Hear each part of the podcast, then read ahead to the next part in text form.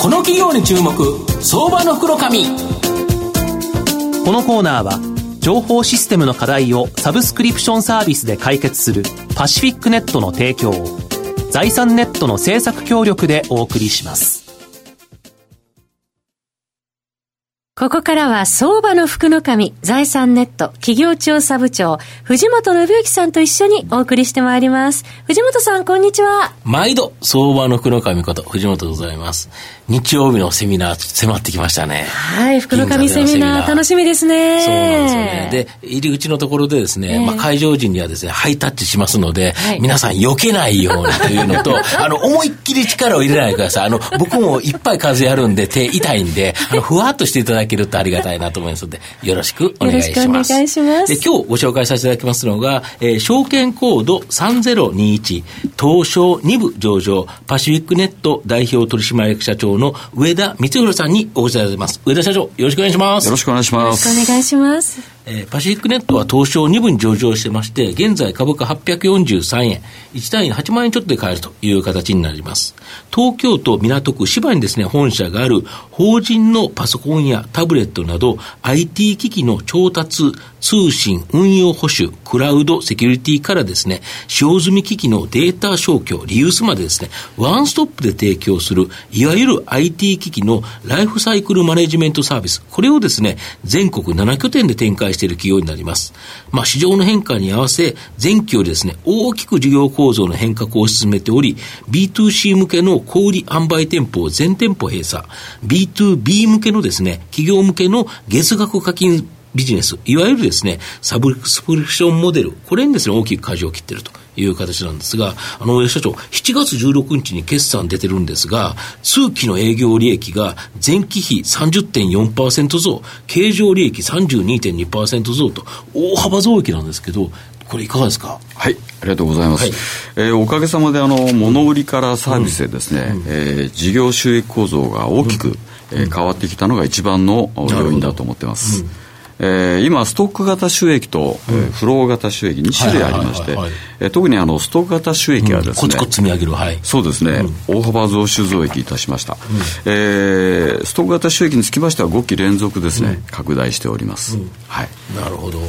で、えっ、ー、と、で、不労収益の方は若干あれですよね。そうですね。不労収益の方はちょっと計画的にちょっと、うん、あの、売り上げを抑えてですね、うん、どちらかというと、うん、まあ、リソースが限られてますので、ストック型収益に力をかなり入れたと。だから収益率が上がったんですよね。そうですね。売り上げは下がりましたけども、あの、収益率は上がりまして、生産性は向上いたしました。なるほど。で、あの、全体ではですね、計画通り、あの、減収にしたものの大幅増益ということで、え、あの締め切らせていただきました要はそれによって利益率を大きくアップさせて、しかもしかもストック型だから積み上がっていくということですよね。はいなるほど。で、この事業構造の転換、着差数進んでると思うんですが、そのストック型収益って、具体的にどういうふうなものなんですか？はい。そうですね。あの、今、企業の情報システム部門では、うん、あの、IT 人材の不足が非常に深刻化を、まあ、そうですよね。IT 分かってる人って、もう引っ張りだこですもんね。引っ張りだこなんですね。うん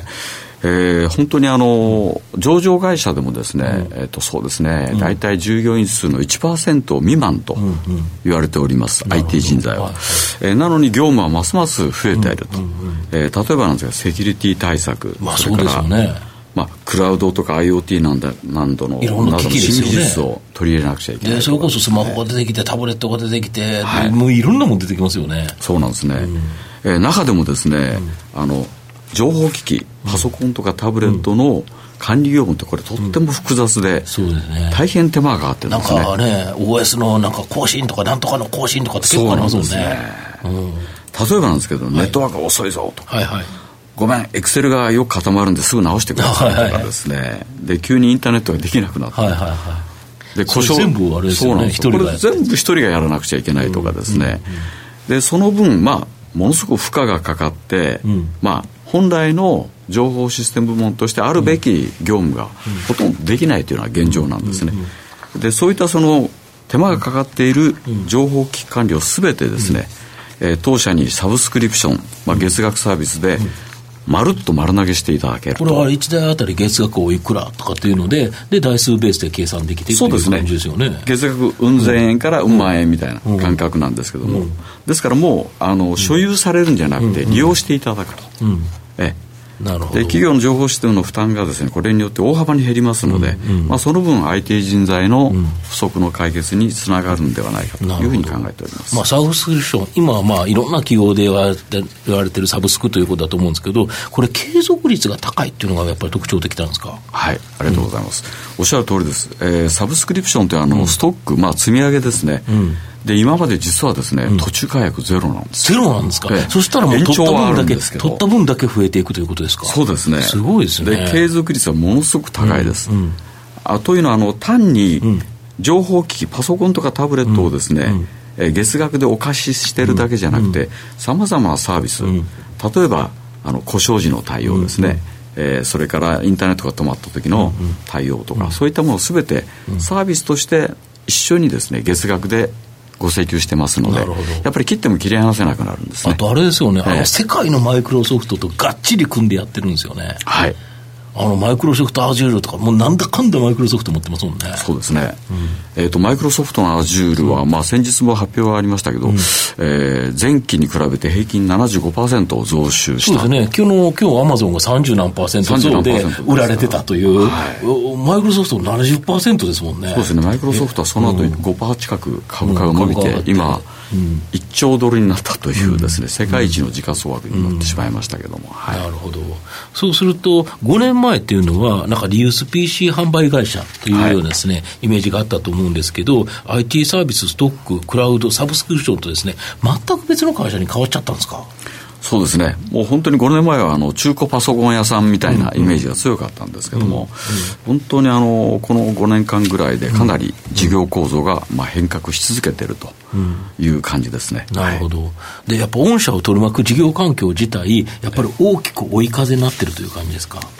そうですね、うん、あの今、事業環境が大きくですね、うん、3つございまして、うん、えー、とまず来年1月の Windows7 のサポート終了に伴う、えー、法人向けのパソコンのですね、Windows 10の入れ替え。これ特需ですよね。そうですね。これはもう本当特需ガツンと来てるって感じですか、ね、これがガツンと来つつありますね。はい、まあ来年の1月以降からかなり本格化するんですけども。なるほど。あと2番目がですね、はい、えー、働き方改革の推進に伴う、はい企業の IT 投資が、いわゆるその生産性アップさせるには、はい、やっぱりね、人手で全部やるわけにいかないから、えー、これ、IT 投資をして、手伝ってもらうということですよね。はい、おっしゃる通りです。うんで3つ目がですね企業の IT 人材の不足が深刻化していると、まあ、これ先ほども申し上げたんですけども、えー、これら3つすべての課題がですね、まあ、当社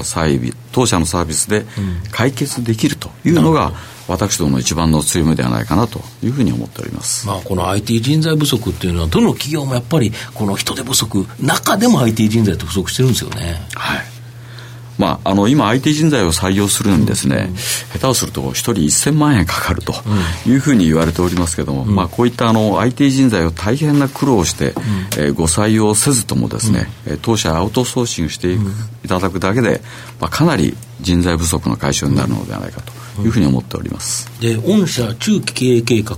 シフト2021のですね、進捗はですね、聞きたいんですけど、まあ、今前期ですね、2019年5月度の実績売上高が41.8億円、経常利益は3.15億円という形なんですけど、中継の最終年度2021年5月期、売上高50、経常利益5億とですね、かなり高い目標になってるかと思うんですけど、大丈夫ですか、これは？はい、そうですね。ありがとうございます。中期経営計画はですね、当初目標通り、うん、あの達成をしております。うん、で、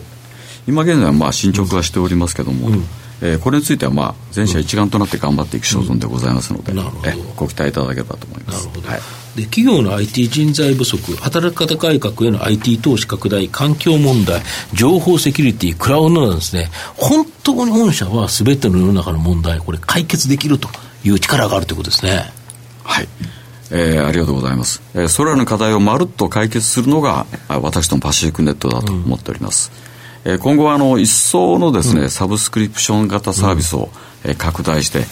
えー、100年続く企業、やはり持続性の高い企業を目指していきたいというふうに考えております、ね、持続性高くですねこの番組のスポンサードもいただけるとありがたいなと思いますのであのラジオ日経一同ですね、はい、もう心より祈っておりますので、はい、よろしくお願いします。ありがとうございます。熊宮さんいかがですか？そうですね。まあストック収益どんどんこう移行していくというふうな流れとおっしゃってたんですけれども、まあ、今後もやっぱりそういったところがメインになってくるという感じなんでしょうかね。はいそうですね、はいあのストック型ですと本当に積み上げでございますんでね3か月先6か月先非常にあの分かりやすいんですね、え今後もこれをしっかりと積み上げていきたいと考えております、はい。まあ、最後まとめさせていただきますとパシフィックネットはですね IT 関連銘柄セキュリティ関連銘柄という側面はもちろんですね働き方改革関連銘柄さらには人手不足解消関連銘柄とですね、まあ、ありとあらゆる相場テーマにですねマッチした企業と、まあ、すでにですね、えー、直近の実際の業績もですね非常に好転している増益企業ということなんでやはり今後のですね成長を期待したいなというふうに思います。今日は証券コード3021東証2部上場パシフィックネット代表取締役社長の上田光弘さんにお越しいただきました。上田さんどうもありがとうございました。ありがとうございました。藤本さん今日もありがとうございました。どうもありがとうございました。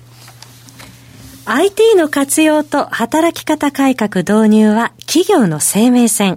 東証2部証券コード3021パシフィックネットは IT 機器の調達、運用保守、クラウド活用まで情報システム部門をサブスクリプション型サービスでサポートし企業の IT 戦略を応援する信頼のパートナーです。取引実績1万社を超える IT サービス企業。東証2部証券コード3021パシフィックネットにご注目ください。この企業に注目相場の福のこのコーナーは情報システムの課題をサブスクリプションサービスで解決するパシフィックネットの提供財産ネットの政策協力でお送りしました。